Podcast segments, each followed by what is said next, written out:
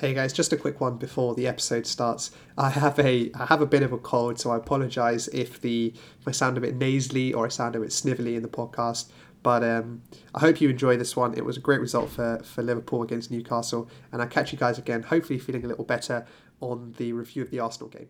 Henderson, Alexander Arnold, Shaqiri!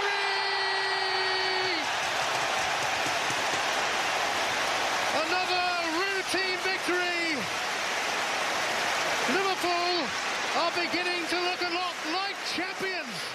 Hey guys, welcome to another episode of Let's Talk Liverpool.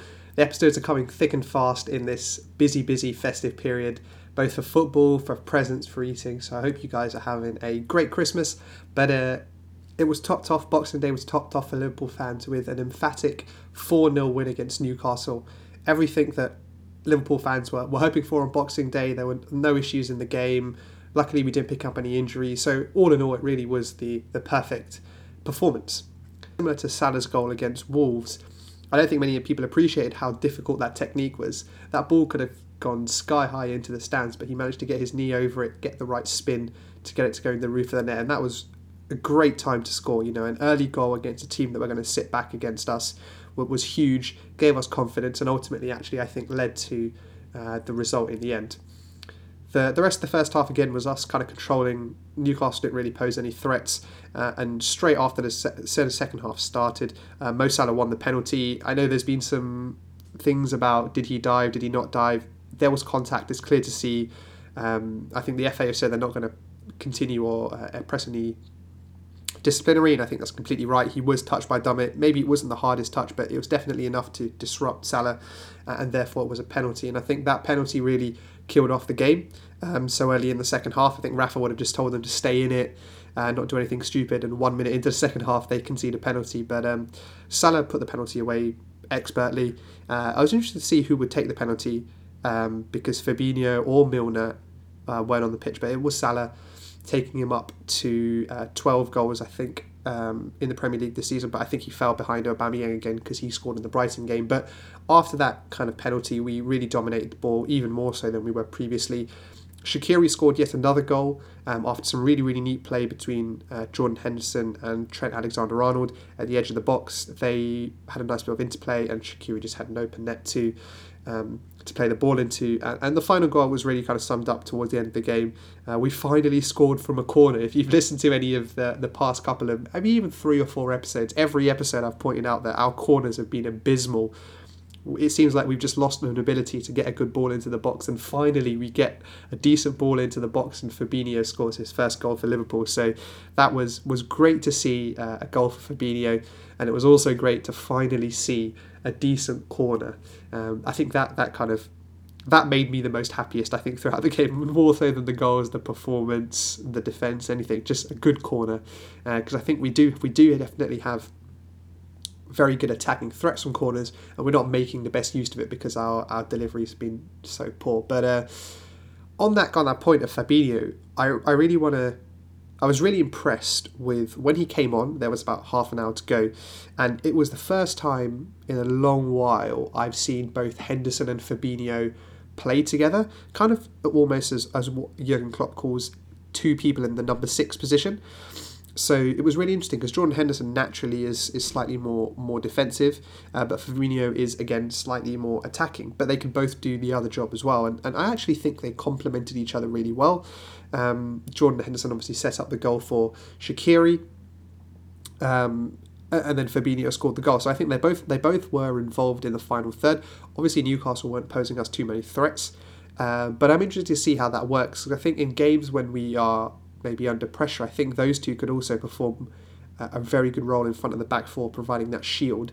Um, so I'm very interested to see if Klopp plays them together more often, and I'm actually very excited to see how they play together. I think they're both, you know, very very good players. They're both still young, although Jordan Henderson's like 26, 27. Uh, Fabinho is still a little younger, so they are both still you know fresh, and I really look forward to seeing how they they work together as a partnership in that in that number six position.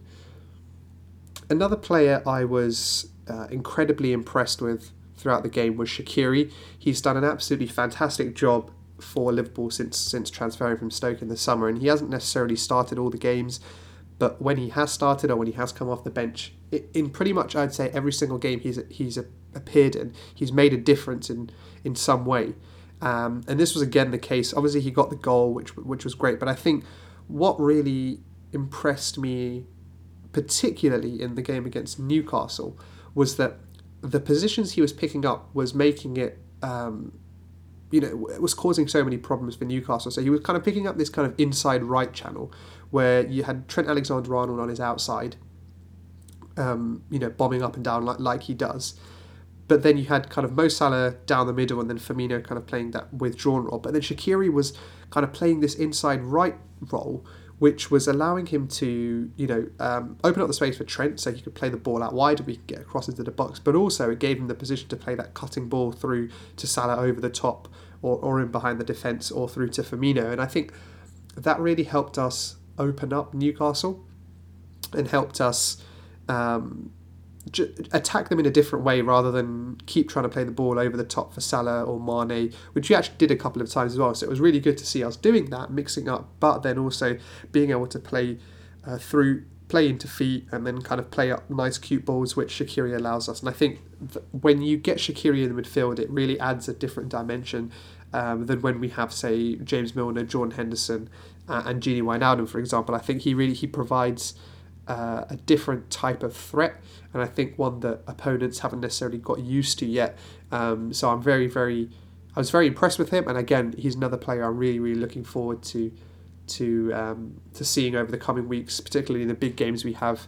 Uh, over January, and then you know as we go into February and the Champions League kick starts again, I'm, I'm really excited to see what what Shaqiri can do uh, for us this season.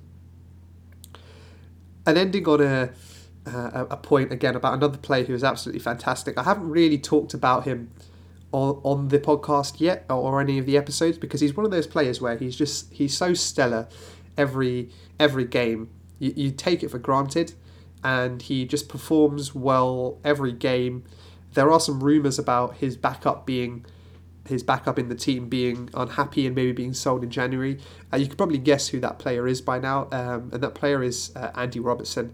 He has been absolutely fantastic, not only this season, but from the minute he, he transferred to, from Hull to us uh, last season. He wasn't in the team straight away. He found his way kind of midway through the, midway through last season, and, and honestly, he's just kicked on. And we're at a stage now where we, we just expect such a superior level of performance from Andy Robertson every single game, both offensively and defensively. He offers that outball every single time you know, Mane, Henderson, whoever, they know that if they get the ball on the half turn and can play the ball out to the left hand side of the pitch, Andy Robertson will be there. Um, and he's yeah he's been nothing short of, of phenomenal for, for Liverpool. And he, he rightly gets all the plaudits he gets. And, and I'm, I'm really hoping he can play a pivotal role in us hopefully winning the league this season because I think he deserves it. And he is one of those players that we've just got to we've just we've just started accepting his amazing performances without actually without praising him, and I think um, him as part of that back four is is so solid, and he's a cru- as much as Van Dijk and, and Lovren and Van Dijk and Gomez are key to keeping the clean sheets. So is he. Um, he's made so many he's made so many blocks where the ball's gone over Gomez or, or Lovren or Van Dijk, and he's been at the far post, you know, stopping any players coming in at the back post. So he is both offensively with lots of assists, and I know he has this uh, like kind of challenge with with Trent Alexander Arnold about how many assists they're going on, and that really shows the positive kind of attitude in the camp where they're trying to they're trying to push each other to, to do amazing things, and I think we're we're seeing the fruits of that this season. He's been absolutely fantastic, um, and I don't think it would be wrong to say that he's the best left back in. Uh, in the country, if not maybe even the world. You know, if you look at the rest of the Premier League teams, Man City are struggling for a left back. Fabian Delph got caught out against Leicester. Um, Arsenal have you know Monreal. Tottenham have Danny Rose, Ben Davies. They're both a bit suspect sometimes. Uh, Chelsea have Marcos Alonso, who, who had a really good season the season they won the league, but you know has been relatively average since. Uh, so in the Premier League, there aren't really left backs. I think if you look at the world, you may you maybe take Marcelo or someone like that. But you know, you look at the season Real Madrid having no one, no one in the Real Madrid shirt has really uh, shown anything of any kind of quality this season. So you know, I, I don't think it's too much of a stretch to, to call Andy Robertson the best left back in the world. Um, he captains his country. Uh, he's been great. He plays week in week out with high energy, and um, yeah, you know, I, I think there can't be any more positive things said said about uh, Andy Robertson. As we always do, guys, we uh, we end the podcast with a shout out to Klopp. Um, it's it's really interesting. When I started the shout out to Klopp, I was like, you know what? Every game, there'll definitely be something we can improve on, or something that we can change. You know, and there are small things we did. Um, you know, against Wolves, for example, we were we did get sloppy a couple of times, gave the ball away. Against Newcastle, we did give up a couple of chances that we probably shouldn't have given up. But you know that that's to be expected against any team. And as I said, when I started this, I thought, you know what, there's going to be something really obvious that I think we need to improve on every game. And actually, from this Newcastle game, there really there really isn't anything, and uh, there's nothing more. I really want to see from this Liverpool team. We were criticised at the beginning of the season of winning dirty and we weren't kind of putting teams away, but you know we, we've seen this now a couple of times now. So you know the second half of the Newcastle game really reminded me of what Liverpool was like to watch last season, where we were just kind of attacking, and every every attacking opportunity thought, oh, we were going to score. Um, and so now we're kind of hitting that stride, and we've still got that defensive um, solidness. You know, there's there's very little that I think I would change about the way we're playing, how we're playing, how we're set up.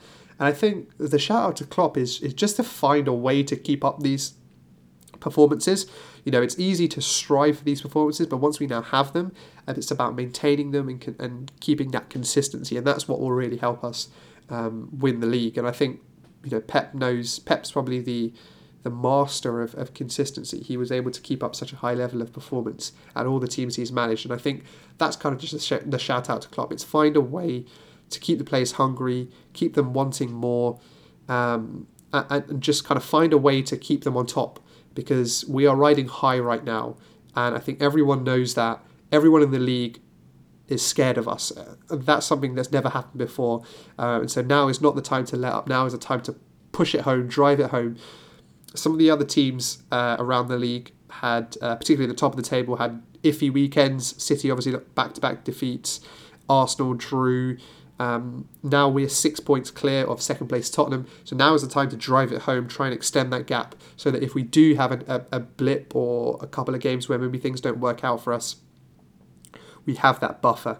Um, so I think that was that's kind of the shout out to Klopp for this weekend, and um, it's been really really positive that throughout this Christmas period we had we had eight games in December, we are seven games in, and we are we have won every single game, and that is so so big.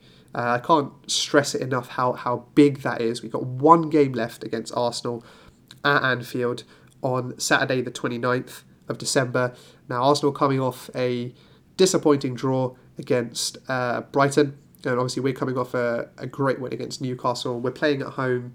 We had a, a, a quite a, actually a really really good game at the Emirates. Um, a game that we probably deserved to, to win, but you know, Lacazette got a good goal to, to grab Arsenal a draw. But th- they're looking a bit dodgy at the back. Um, we saw in the Brighton game, you know, one ball over the top and they were opened up.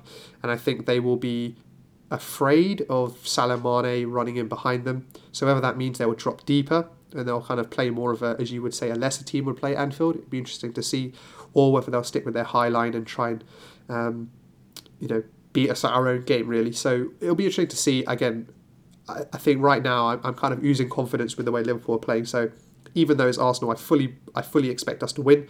I'm sure if you were to ask many Arsenal fans, they would probably also say that they would expect uh, Liverpool to win. So that game's on Saturday. Um, hope you guys are looking forward to it, and uh, I'll catch you guys to review the Arsenal game.